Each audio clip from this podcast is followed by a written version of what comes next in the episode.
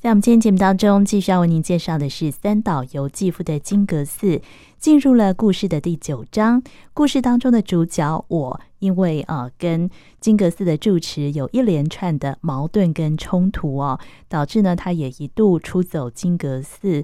这时候呢，他心生了一个想法，想要烧毁金阁寺。这个疯狂的想法一直在他心目当中酝酿，但是呢，他还没有付诸实现。这个段落里面，他提到哦，呃，他是设想哦，他在烧毁金阁寺之前呢，他想要做一些事情。首先呢，他要到五幡町去。五幡町呢，就是有一些呃红灯区啦、妓女户这边，也是他第一次去哦。所以呃，上回呢，我们就提到了哦，呃，他来到这里，每一家的门口的边上呢，都有暗暗的林子窗，每一家呢都是二楼的建筑。重而陈旧的瓦屋顶哦，而且呢，在入口处呢都挂着印了“西镇”啊两个白字的蓝布帘哦。那有着烹饪服的茶房，斜着身呢，从垂帘的一端呢可以窥视到外面。呃，这里提到他来到了五幡町这个地方呢，呃，当然呢就是他想要找一个艺妓啊。那他同时呢又。呃，脑中呢又浮现了有为子的一个面容，有为子的形象呢，跟金格斯的形象哦，其实呢，在这个主角的心目当中呢，都是一个最完美的一个象征哦。所以他来到了这个红灯区的时候呢，他心想，有为子既然不在家，那谁都好。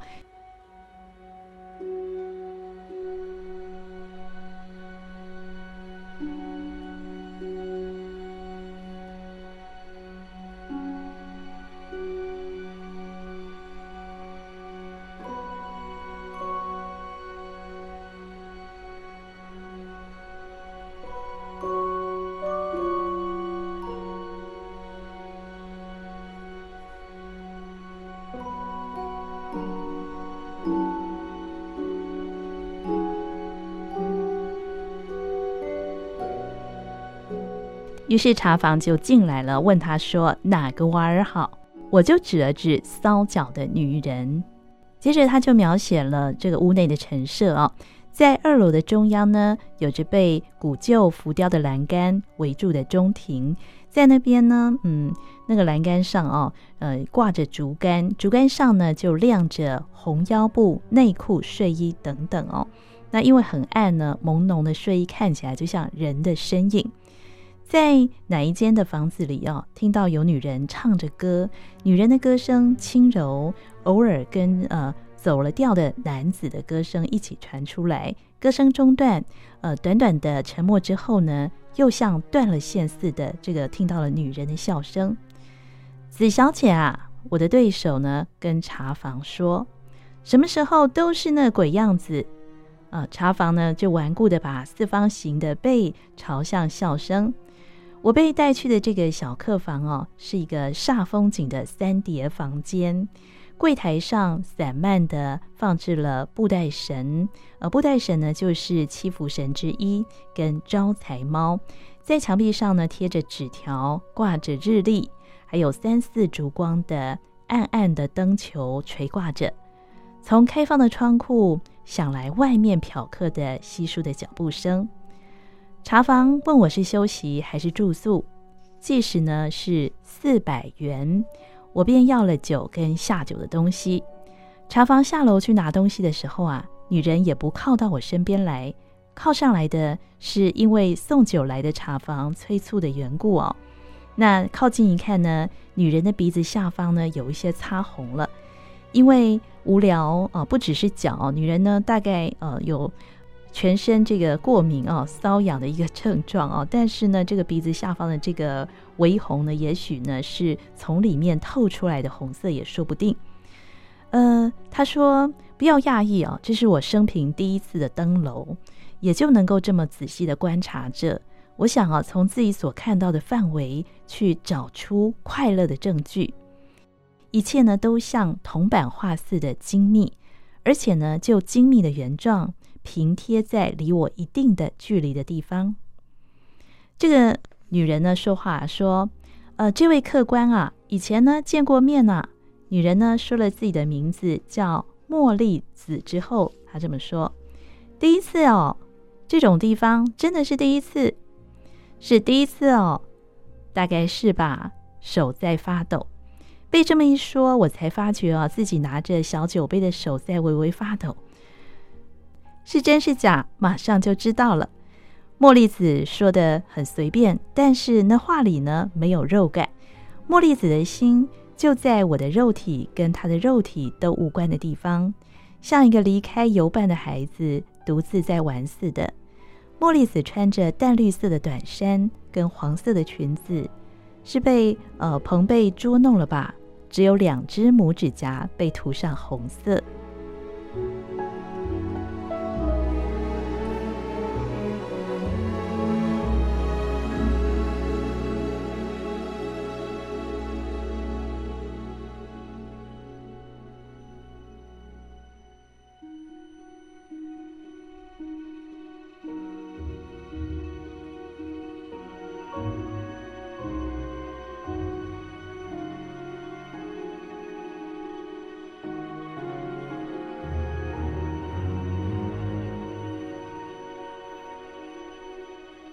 久呢，进了八叠榻榻米的寝室，茉莉子的一脚踏在被子上，拉了从电灯垂下的长长的绳子，光亮之下浮起了鲜艳的花卷的被子。这是试着法兰西娃娃的有地板的漂亮的房间。我笨拙地脱下衣服，茉莉子把淡桃色的毛巾织的浴巾披上肩膀。在那底下巧妙地脱了洋服，我把放在枕边的水一口喝下，听了那水声。您真喜欢喝水呀？女人面向那边笑了笑，接着呢进了棉被里。面对面之后呢，还用指头轻轻地点着我的鼻子，笑着说：“真的是第一次来玩的吗？”在暗淡的枕头灯底下，我也不观看，因为。看是我活着的证据，这样的接近着看别人的两只眼睛，还是第一次。我所见到的世界的远近法崩坏了，人家毫无畏惧地侵犯我的存在，连着那体温夹杂着廉价香水的味道，一点点地增高水位，而泛滥淹盖了我。我第一次看到人的世界如此融化。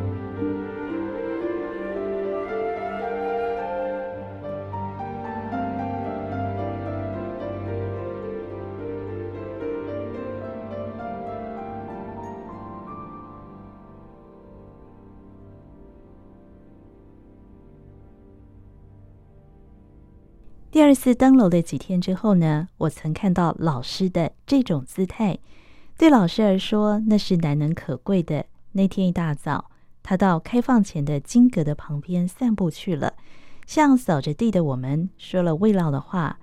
老师身着凉快的白衣，登上前往家庭的石阶而去，好像一个人要在那儿喝茶、倾倾心似的。那天的晨空留下了鲜烈的朝阳，蓝天处处还有映照着红彩的云在飘动着。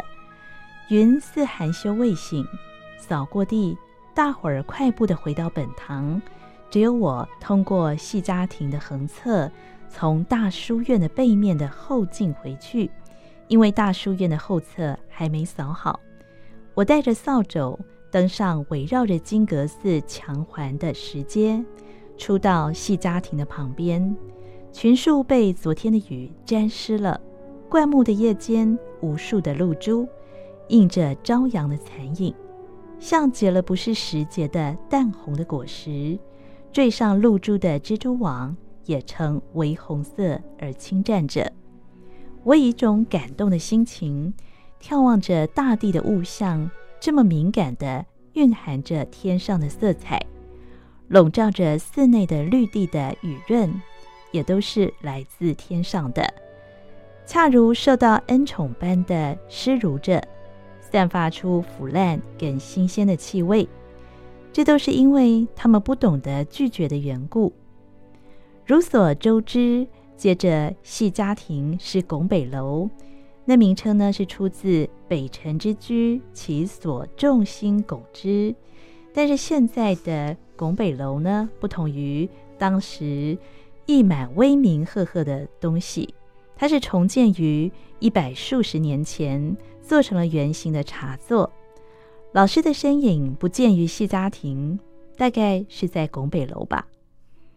我不想单独跟老师碰面，所以就沿着树篱屈身而走，对方应该是看不到的，因此蹑着脚走过去。拱北楼开着，像平常墙上挂着圆山应举的画轴，因为长久岁月而发黑的。纤巧细工的天竺产的白檀木雕厨子装饰在供间，左边呢有立修，立修呢就是千家茶道的始祖。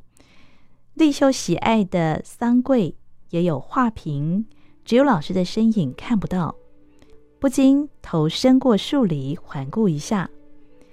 床柱之间的昏暗处可以看到一个大而白的包裹样的东西。仔细一看呢，是老师，尽可能的弯下白色的身体，把头涌进膝间，两袖覆盖着脸，蹲踞着，就保持那个姿势，一动也不动，一丝不动，倒是看着的我，种种的感情此生彼灭。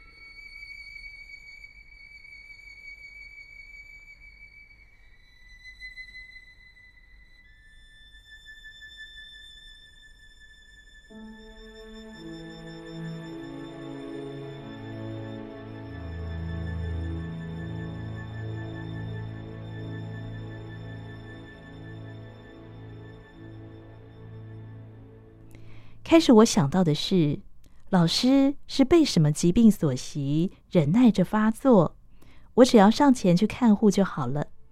但是有另外一种力量阻止了我。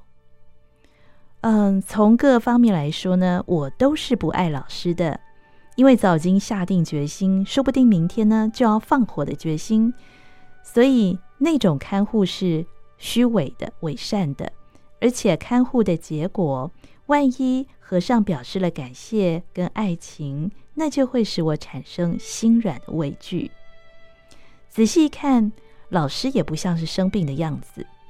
不管怎么样哦，那个姿态呢，让人觉得矜持跟威信全部都消失了，卑贱的就像野兽的睡姿，只知道那个袖子微微的颤抖，仿佛有什么看不到的东西压在他的背上。那看不到的重量是什么呢？是苦恼吗？或是老师本身有难以忍受的无力感？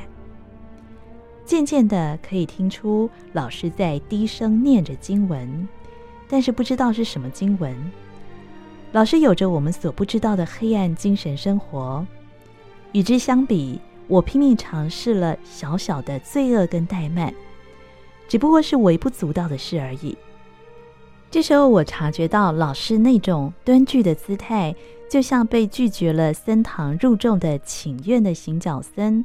终日在玄关前把头垂在自己的行囊上的那种停语的姿态一模一样，但是不知道老师为什么要变得那么谦虚的一个状态，是要做给我看的吗？突然我想到，一定是的，知道我会通过这里，为了给我看才装出那个样子，清清楚楚知道自己无力的老师，最后在无言之中要撕裂我的心。使我起怜悯的感情，使我屈服。他发现了这个充满讥讽的一个训诫的方式，就这样迷迷糊糊的看着老师的背影，我差不多受到感动了。虽然竭力的否定，但是无可置疑的，我几乎要爱慕老师了。但是幸亏有了那是要做给我看的想法，一切呢又都逆转过来。我的心肠变得比以前更硬了，决定放火的行为不再靠老师的放逐。就在这个时候，老师跟我已成了互不影响的不同世界的人。我已了无挂碍，我不再期待外力，随心所欲，在高兴的时候决心实行就好了。随着朝阳的褪色，天空的云朵增加。从拱北楼的圆台褪去了鲜艳的日照，老师仍旧蹲着。我拔腿匆匆地离开了那儿。六月二十号，朝鲜动乱勃发，世界将确实没落破灭。我的这个预感实现了，非赶紧不可。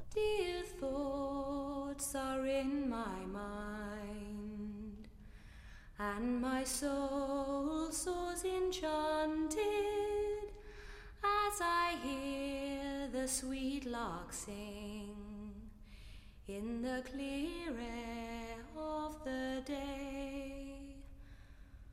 For a tender beaming smile to my hope has been granted and tomorrow he shall hear all my fond heart can say.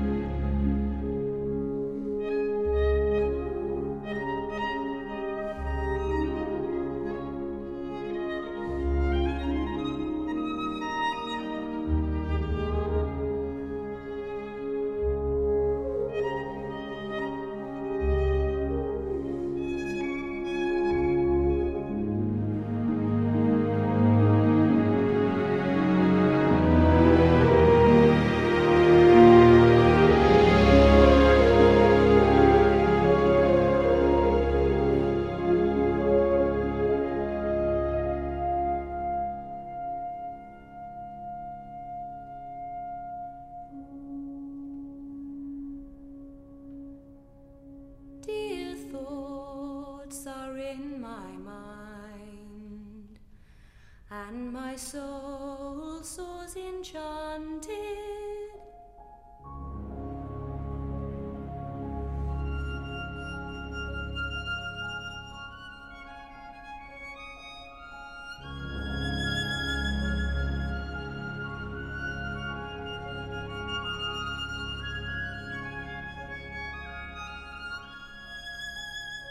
As I hear the sweet lark sing in the clear air of the day.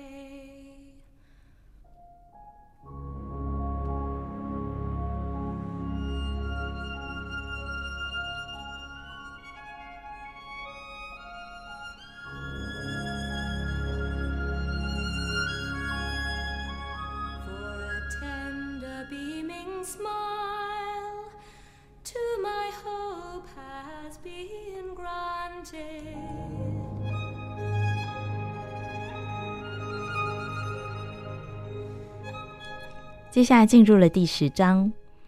到五番町的隔天，其实我已经做过了一个尝试，在金阁北侧板户有两寸长的钉子，我拔下了两根。金阁的第一层发水院的入口有两处，东西各一，都设有观音门扉。呃，观音门扉呢，就是两扇开合的门扉。导游的老人晚上去金阁，从里头关上西边的门扉，再从外边关上东边的门扉，然后上锁。但是我知道，不要开锁也能够进入金阁。从东侧的门扉绕过背后北侧的板户，正守护着阁内的模型金阁的背面。那个板户已经有些腐朽，把上下的钉拔掉六七根，就很容易可以拆下来。每根钉子都松了，要指头的一点力量就可以轻易的拔掉。因此，我试了一下，拔去了那两根。拔起的钉子包在纸里，保存在抽屉的深处。经过了几天，谁也没有察觉到。再过了一周，还是没有人注意到。二十八号的晚上，我又悄悄地把那两根钉子还原。看着老师蹲踞的姿态，终于下定决心，不再依靠谁的力量。第一天呢，我在千本金出川的西镇附近的药店买了安眠药。起初，店员取出来看，像是三十粒装的小瓶子。我说：“给我更大的。”花了一百元买下百粒装的。另外呢，又在西镇树，另外又在西镇树南邻的金属店，用九十元买了长四寸多的有鞘的小刀。在夜里头呢，我在西镇树徘徊着。几个窗灯光颇亮，有着穿开襟衬衫的刑警抱着皮包，慌慌张张的走进去。没有一个人对我注意。过去二十年，从来没有人对我注意过。现在呢，也继续着那个状态。此刻我还不重要，在这个日本国里，有着几百万、几千万不引人注目的。生活在角落里，我还是属于那里面的一个。这种人活着也好，死也好，对世间都是无关痛痒的。但是那种人实在有着令人安心的东西，所以行事也安心，不屑向我一顾。红蒙蒙的门灯光照着，脱落了“茶”字。横写着的西镇警察署，横写着的西镇警察署几个字样。回寺的路上，我想起今天买的东西，那是令人心跳的东西。刀跟药是为了准备万一的时候而买的，但是却让我快乐的，就好像是一个有了新家庭的男子。为了什么生活的设计而买了一些物品。回到寺里头，那两件东西还让我百看不厌。拔去皮鞘，甜甜小刀口，刀面呢即刻布起云，舌头感到明确的冷峻，而且呢还唯有甜味。甜味从这薄薄钢片的深处，从那令人无法到达的钢的实质里，微微映照的传到了舌尖。这种明确的形状，那种类似深海之蓝的铁的光辉，它跟唾液一样的持有永远缠绕在舌尖的清冽甜味。不久，那甜味也渐渐远去。我愉快地想象到，我的肉体有那么一天将醉倒于甜味的迸发，觉得死的天空明亮的就跟生的天空一样。因此，我忘了暗黑的想法。这个世界痛苦已经不复存在。金阁在战后装设了最新式的火灾自动警报器。金阁的内部达到了一定的温度时，警报就在鹿苑寺事务室的廊上会响起来。六月二十九号的晚上，这个警报器起了故障。发现故障呢，是导游的老人。老人在执事寮报告那件事的时候，碰巧呢，我在厨房里。我认定这是上天鼓励我的声音。但是隔天的早上，富斯先生打了电话到装设这个器具的工厂，请求修理。好心的导游老人特地来告诉我这件事。我咬着嘴唇，昨夜正是觉醒的好机会，可惜呢，失去了不再有的机会。黄昏的时候，修理工人来了，我们并排着好奇的脸观看修理的情形。修理颇费时间。工人老是歪斜着头沉思，围观者的人也一个一个的去了。过了些时候，我也离开了那里。我等着，夜像海潮涌上了金阁。为了修理而点着的小灯还亮着。警报终于没响，无法可视的工人说了：“明天再来就回去了。”七月一号。工人失约没有来，但是寺里并没有积极催促修理的理由。六月三十号，我又到千本津出川去，买了面包跟馅饼。寺里不供应点心，因此呢，常常从微薄的零用钱中买一些饼干吃。但是三十号买的饼，并不是为了果腹。也不是为了服用催眠剂而买的，勉强说来，是不安令我买的。提在手里的膨胀而柔软的纸袋跟我的关系，我现在正想着手去做的完全的孤单的行为，与那难吃的面包的关系。从坛空渗出的阳光，像闷热的矮气，笼罩着古老的街道。汗水悄悄地在我背上，突然画了一条冷线留下。我疲倦极了。